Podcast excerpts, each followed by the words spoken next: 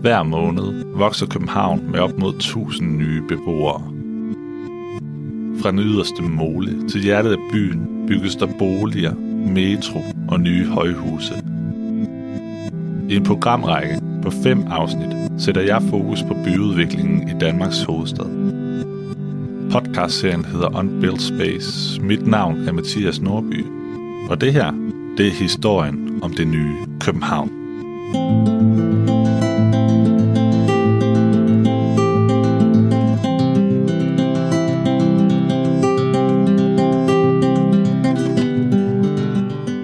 det her afsnit tager jeg ud og besøger Københavns Sydhavn.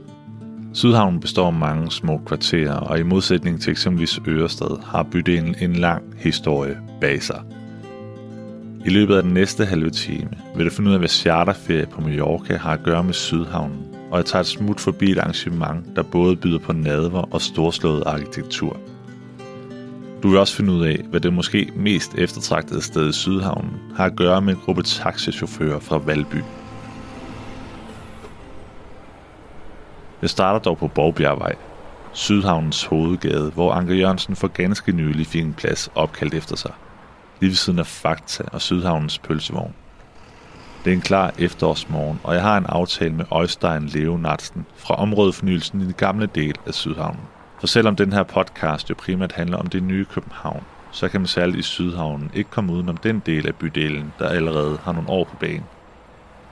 Jeg håber derfor, at Øjstein kan fortælle lidt mere om både den gamle og nye del af Sydhavnen. Jeg prøver at være lidt poetisk og sige, at det er en skærgård.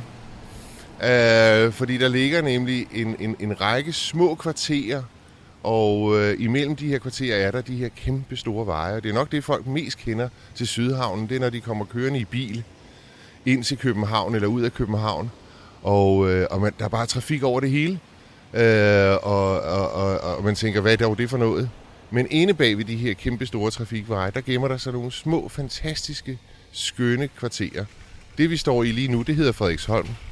Og det blev i sin tid etableret som øh, arbejderklassens Hellerup. Og det var her, den almene boligbevægelse i Danmark opstod. Og det er godt 100 år siden. Og så ligger der jo stadigvæk sjove, små industriområder øh, med små værksteder og, og øh, øh, øh, butikker og, og den slags ting. Og så er der jo det nye, altså den gamle industrihavn, som pludselig er blevet forvandlet til øh, en, en øh, smart og moderne bydel. Så det, øh, du har hele København på, øh, på nogle ganske få kvadratmeter. Og, øh, og det er også her i byen, hvor, hvor, hvor forskellene er allerstørst. Står man på den ene side af Sydhavnsgade øh, og kigger mod vest, så, øh, så kigger man på noget af det fattigste København. Øh, vender man sig om og kigger mod øst, så står man pludselig og kigger på det rigeste København. Husstandsindkomsterne, de svinger.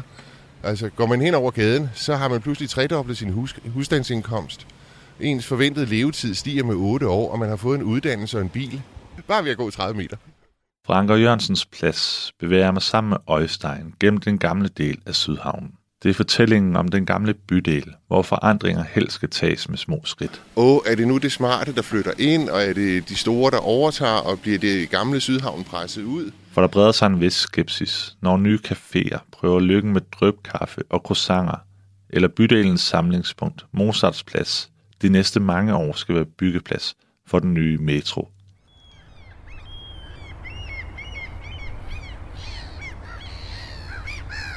Vi ender på havnekanten med udsigt ud over den nye bydel Sluseholmen. Det er tydeligt, at vi har bevæget os ind på et nyt territorie. Nybyggede lejligheder, kontorer og havnebade vidner om overgangen til det nye Sydhavn.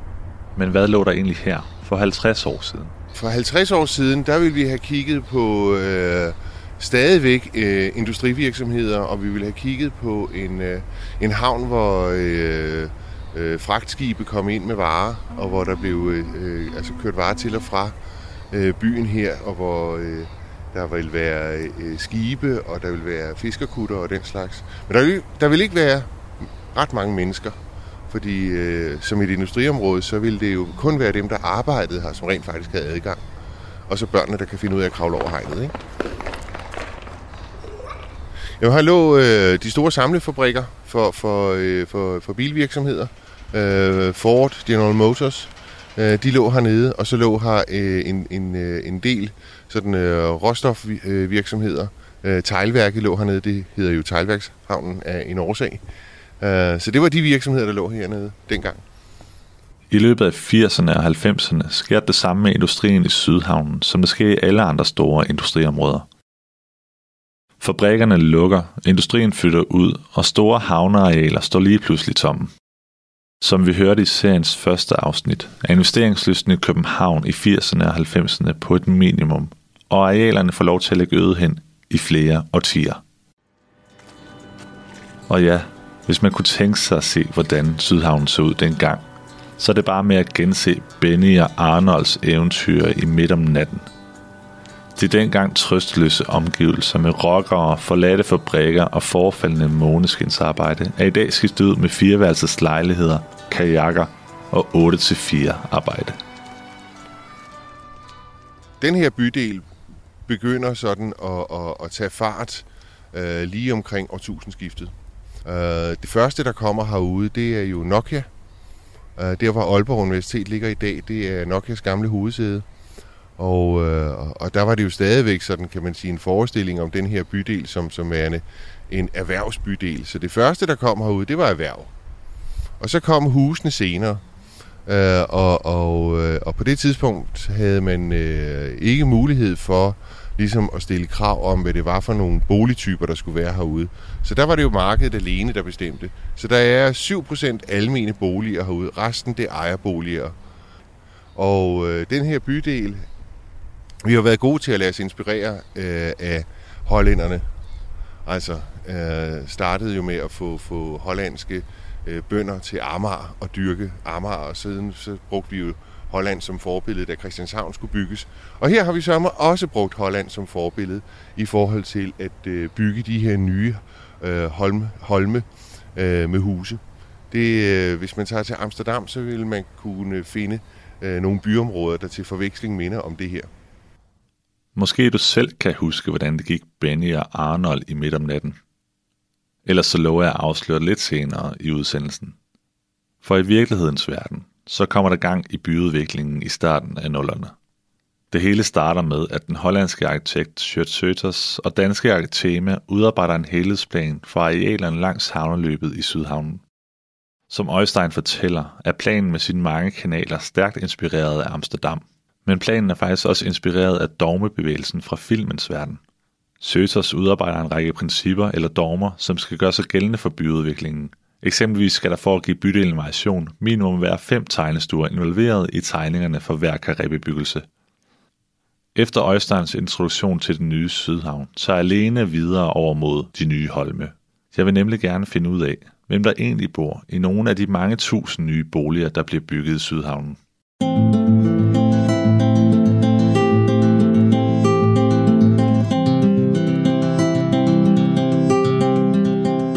Slet ikke det sted, da jeg flyttede herud. Jeg havde aldrig hørt om det, jeg havde aldrig været herude. Så det var, og det var helt tilfældigt, at den lejlighed var til rådighed dengang øh, jeg fik den tilbudt. Det her, det er Tanja. Tanja er 30 år og bor på Sluseholmen med sin kæreste og deres børn. Og da vi så kom herud og så den, så øh, var det faktisk ret godt vejr også. det var sådan meget godt vejr sent på sommeren, september eller sådan noget. Og det virkede sådan meget ferieagtigt.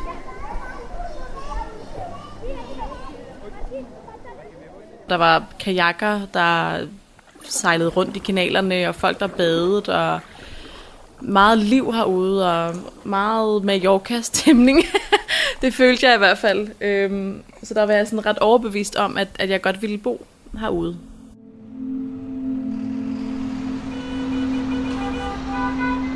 Jeg kom selv fra en øh, mørk lejlighed på Vesterbro, og havde været rigtig glad for at bo på Vesterbro, fordi området er jo fedt, og der er jo alt på Vesterbro, ikke? Og man kan få alt øh, døgnet rundt. Men øh, der var mørkt i den lejlighed, og, øh, og jeg, jeg havde virkelig brug for lys og luft.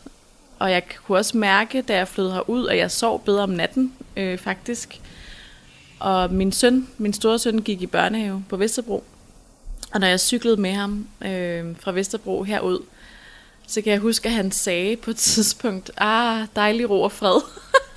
når vi sådan kom til dig på Sluseholmen.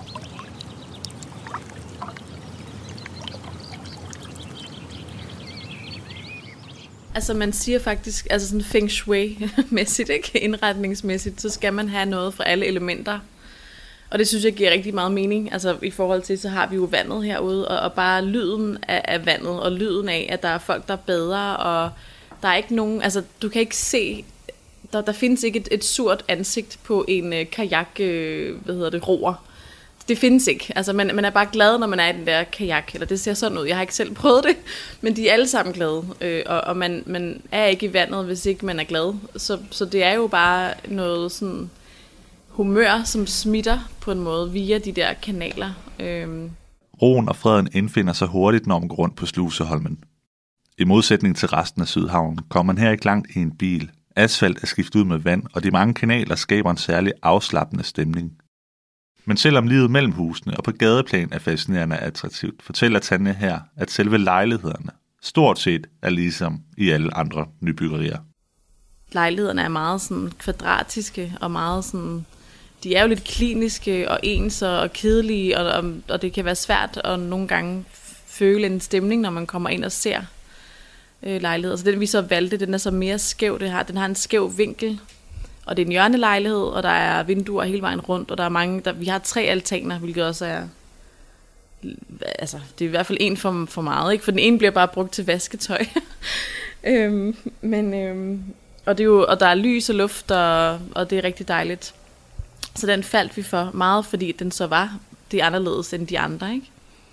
Så det kan være svært at finde øh, noget herude, der har øh, en eller anden stemning, eller en sjæl, eller noget, der ikke er mm, der ikke føles sådan meget masseproduceret. Det er jo ligesom det, der er udfordringen med sådan noget nybyggeri. Ikke? Der er jo noget mærkeligt i, at man bygger panoramavinduer, som de også har bygget herude, men hvor at du har jo ikke nogen... Altså, vi, har, vi kan godt se ned til havnebadet øh, nogle steder. Vi kan også godt se ned til Amagerfællet, og det er super fedt. Og det er fordi, vi har en hjørnelejlighed. Men ellers så kigger du direkte ind i andres lejligheder, og det er jo ikke det, der egentlig er meningen med panoramavinduer. Øh, altså det, det er sådan lidt specielt, men der tror jeg stadig, at det er lidt, øh, der tror jeg, altså det, jeg har ikke været i alle lejligheder herude, så det kan jeg ikke vide, men mit indtryk er bare, at ude i Ørestaden for eksempel, øh, der kan der også være panorama ud til nogle togskinner. Altså det ved jeg ikke, hvor fedt det er. Altså det skal man jo også tænke over, hvad det man ligesom ser på, ikke? Eller om det bare er øh, ud til en ny mur, ikke? Der er ens, og så er det bare ens hele vejen ned. Altså det er jo ikke... Øh, det er, jo, det er jo ikke så inspirerende i hvert fald. Selvom facaderne på Sluseholmen faktisk virker ret varieret, så er det for det meste kun på overfladen. For inde bag facaderne gemmer der sig betonelementer, som vi kender dem fra langt de fleste nybyggerier i dag. Det er både billigere og hurtigere at opføre end andre materialer, men giver dermed også den fornemmelse af masseproduktion, som Tanja beskriver. Til gengæld opvejer områdets kvaliteter manglen af sjæl inde i boligerne. Det, som jeg tror, som vi hele tiden var nødt til at veje op mod hinanden, da vi skulle vælge lokation, Øh, og det er jo faktisk en af de ting, som de fleste mennesker har på plads, inden de begynder at lede efter lejlighed. Men vi var fuldstændig på barbund. Øh, det kunne have været hvor som helst, men, men det var meget det der med, øh, hvad vil vi bruge byen til, og hvordan bruger vi byen? Ikke? Øh, har vi behov for at gå ned i en kiosk og købe cigaretter klokken to om natten? Nej, det har vi faktisk ikke. Øh, skal vi ud og drikke kaffe på café og sådan noget? Nej, det skal vi heller ikke, fordi at vi har jo et barn, og vi får sikkert et til. Øh, og hvis vi så vil bruge byen, så er den jo lige der, og det, den, den er jo ikke så langt væk. Det tager et kvarter på cykel, så er vi inde i kødbyen. Altså. Øhm, så vi bruger jo også stadig byen, selvom vi bor herude. Og, og så det handler jo et eller andet sted om, vil du bo midt i byen? altså midt i der, hvor du har alle tilbudene, eller vil du bare have lidt cykelafstand? Altså. Selvom hele København er i cykelafstand fra Sluseholmen, er der ifølge Tanja i lokalområdet visse punkter, hvor man godt kan mærke, at bydelen kun er omkring 10 år gammel. Øh, der er ikke noget apotek lige om hjørnet. Øh, der er ikke en Matas. Og, altså, der, der, der er nogle ting, som der ikke lige er her. Øh, men det gør ikke noget, når man er herude. Det, det indretter man sig jo efter. Øh, og så kan man selvfølgelig savne, at der er øh, altså de restaurationstilbud, der er herude. Øh, de er jo ikke noget at råbe hurra for. øh, det kunne godt blive meget bedre. Desværre, så øh, ja, det er, en, det er en lang snak, det kunne jeg snakke længere om, men, men, men det er desværre lidt øh, nogle amatører, som åbner steder herude. Og nu kommer jeg til at fornærme rigtig mange, når jeg har sagt det, men, men det, er, det er virkelig, det er ikke særlig højt niveau, altså hverken servicemæssigt eller madmæssigt. Der er et fedt sted, der er kommet, og det er teglværket. Det ved jeg ikke, om du har... Ja, øhm, det er ret fedt. Det er jo sådan et sted, som, hvor de prøver at lave det sådan lidt papirøen-agtigt, men det er jo stadig altså, overhovedet ikke ligesom papirøen. Øh, men med sådan nogle madboder, og der er en kunstig strand og sådan noget. Og der har vi været nogle gange, og det har været super fint. Jeg nikkede, da Tanja spurgte, om jeg kendte til teglværket. For et par dage inden jeg mødtes med hende, var jeg forbi til noget utraditionelt arrangement på Sydhavnens Papirø. Mange af de nye byggerier i Sydhavnen er relativt ensartet. 4-6 etager højt lejlighedsbyggeri med panoramavinduer og elevator. Men til arrangementet den fredag eftermiddag i september, var det et noget mere opsigtsvækkende byggeri, der var i centrum.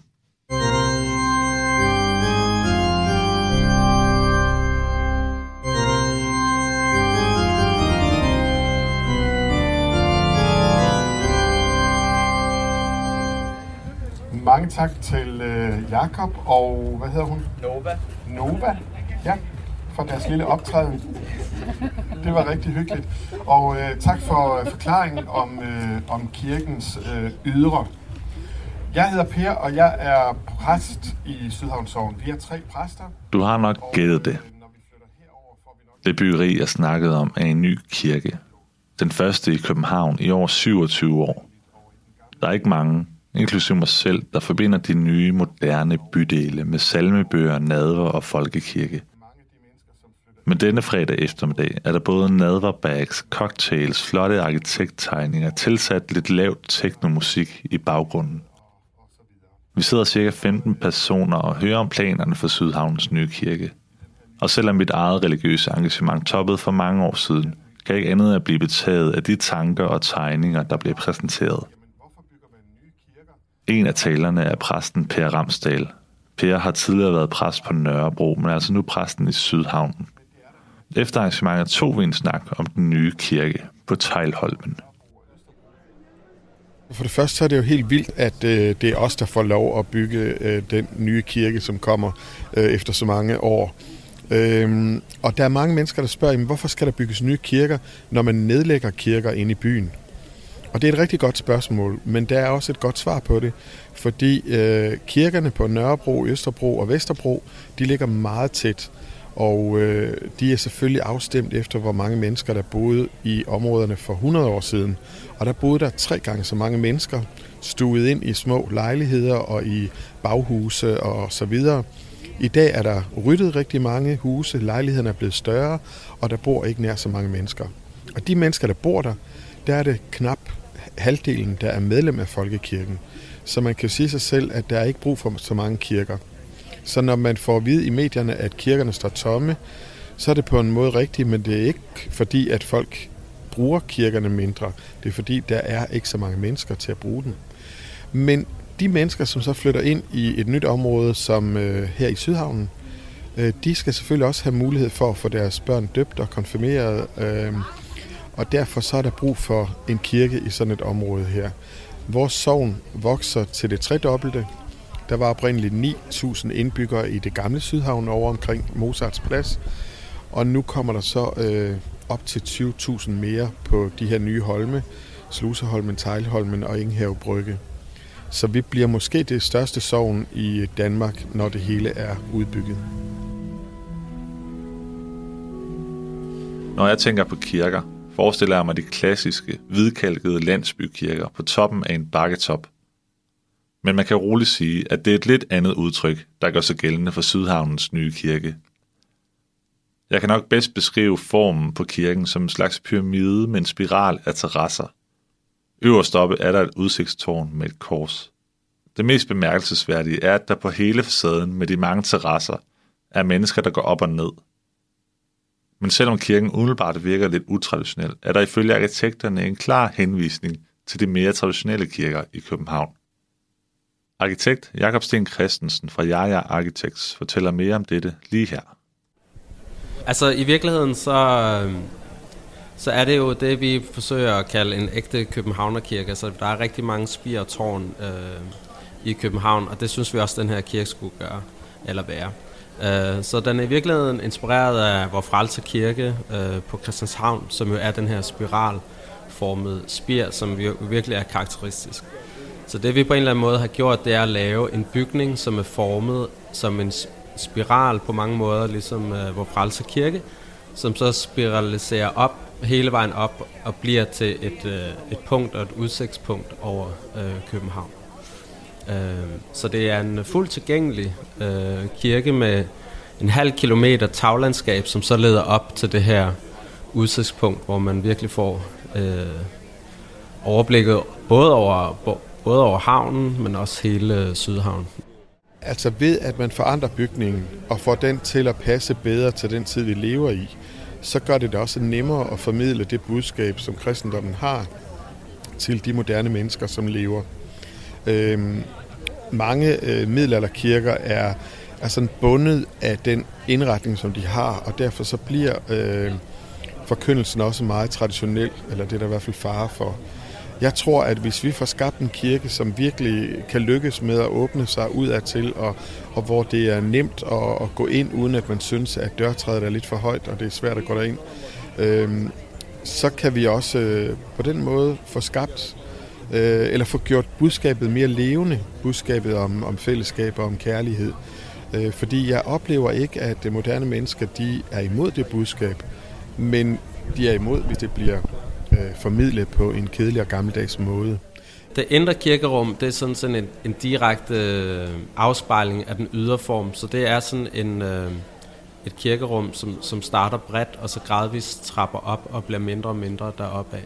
Øh, så man kan, når man er inde i kirkerummet, så kan man fornemme, hvordan den spir, øh, spiralformen, øh, der kører på ydersiden, er med til at tegne øh, kirkerummet kirken ligger jo ved, ved vandet, øh, og vi vil på en eller anden måde gerne bruge øh, øh, det, at den lå ved vandet til at, til at give en ekstra dimension og en fortælling. Øh, så det, der jo så er så fint med rampen, det gør jo, at det er en sammenhængende flade, som, som gradvis øh, snor sig opad, men samtidig er det jo også en rigtig god flade at arbejde med vand på, fordi det løber jo nedad. Så på den måde i vandringen op, så møder du jo så vandet, der løber ned. Og ved en række punkter, så har vi så noget vandleje, og vi har noget, hvad kan man sige, noget stille vand, som er bare på kig på og spejler himlen. Øh, så, så vandet tilbyder i virkeligheden masser af forskellige oplevelser, til, fra alt fra børnefamilier til, til folk, der bare vil slappe af, til noget rislen, til noget... I virkeligheden så prøver vi at udfolde alle de kvaliteter, som vandet sådan set kan give. Kirken i Sydhavnen står formentlig først færdig om tre år, så beboerne i det nye Sydhavn må vente lidt med at nyde godt af deres egen kirke. Det sidste stop på min rundtur i Sydhavnen er knap så heldigt. Det er nemlig historien om taxichaufførerne fra Valby, der i sin tid stiftede en bådklub i Sydhavnen. Bådklubben Valby blev navnet, og klubben er i dag gået hen og blevet ret så attraktiv. Langs havnefronten har klubben de fineste små røde huse, som medlemmerne kan benytte. Husene er noget af en kontrast til bagvedliggende nybyggeri på Sluseholmen. Og som I skal høre nu, så har denne kontrast medvirket til, at i hvert fald et par beboere på Sluseholmen, nemlig Anne-Marie Holm og hendes mand, valgte at bosætte sig netop her. Vi havde en god veninde, som var meget modig. Hun øh, flyttede ind på Trejlholmen i det allerførste by derovre i 2004, tror jeg det var. Og vi tænkte, hvad i alverden laver hun dog derude i øh, mørke og kun industri og hun havde det også lidt sådan, at hun helst ville køre bil hjem og ikke cykel, fordi det var lidt skummelt, men samtidig derude kunne man få sådan en rigtig flot lejlighed, og man kunne kigge lige ned på vandet. Og mens vi sad på hendes altan, så hørte vi, at de, de begyndte at dunke og stille nogle forskellige ting op på den anden side, altså her hvor Sluseholmen ligger og hvor vi er nu, og hvor jeg bor nu. Øh, og så blev vi interesseret i det, tog herover, så en ejendomsmægler havde udstilling i en husbåd. Her var intet andet end den bådklub, øh, bådklubben Valby, hvor vi helt præcist sidder nu. Og det synes vi så meget, meget malerisk og flot ud med den her bådklub, og vi tænkte, wow, kan der komme helt nye, varme, gode lejligheder lige bagved sådan et smukt område, som bådklubben Valby repræsenterer, jamen så må vi undersøge det nærmere. Og det gjorde vi, og købte så en projektlejlighed herude. De 34 bådhuse giver Sluseholmen en atmosfære, som mange andre byudviklingsområder mangler. Det var helt tilbage i 1970, at taxichaufførerne dannede bådklubben, og i mange år var det ikke ligefrem idyll, man forbandt med skuerne og klubben. Men Sjørt Søters, manden bag helhedsplanen for Sydhavnen, som vi hørte om lidt tidligere, så et potentiale i det liv, der var på havnen. Det var derfor heller ikke et tilfælde, at bådklubben og ikke mindst skuerne fik lov at overleve, mens der blev bygget på livet løs i Sydhavnen. Mit indtryk er, at fra starten af, så øh, var det faktisk næsten, næsten en betingelse fra arkitektens side, at jeg skulle få lov til at blive. Der går mange historier, og nogle af dem er sikkert rigtige, nogle af dem er sikkert også lidt overdrevet, om at dem, der købte lejlighederne bagved, havde fået at vide, at øh, bådskuerne hernede skulle væk. Og jeg går også nogle historier om, at bådfolkene hernede synes, det var forfærdeligt med nye byggerier, fordi nu kunne man ikke have det her område i fred og så videre. Men uanset hvad der er rigtigt og hvad der er forkert, så synes jeg, det har landet på en, en helt fantastisk måde.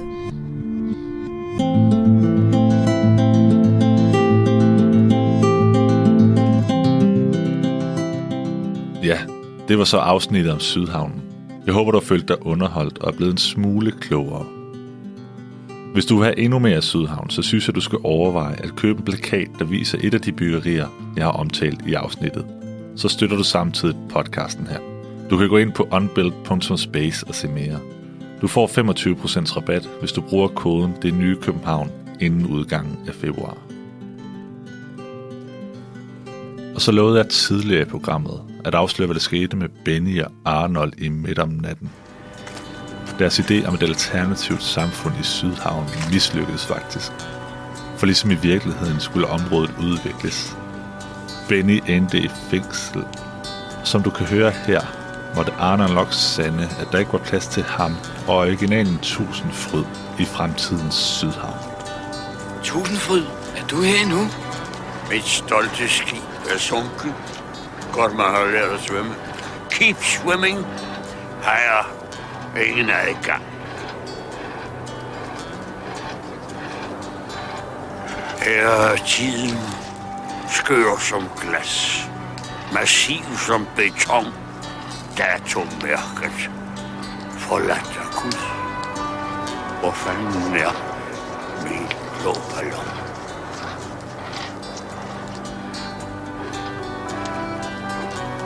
Der har du din taske, fuld af sorger og bekymringer. Tak skal du have. Det var pænt af dig. Hvordan ligger du ellers sådan med hensyn til fremtiden? Fremtiden? Det ved jeg ikke. Så følg mig. Turen går til Holte. Holte? Ja, der har min næse en tom hestestal. Det er jo altid en begyndelse. Holte, det er, det er et herligt sted, hvor husene har lov til at stå ude om natten. Holte?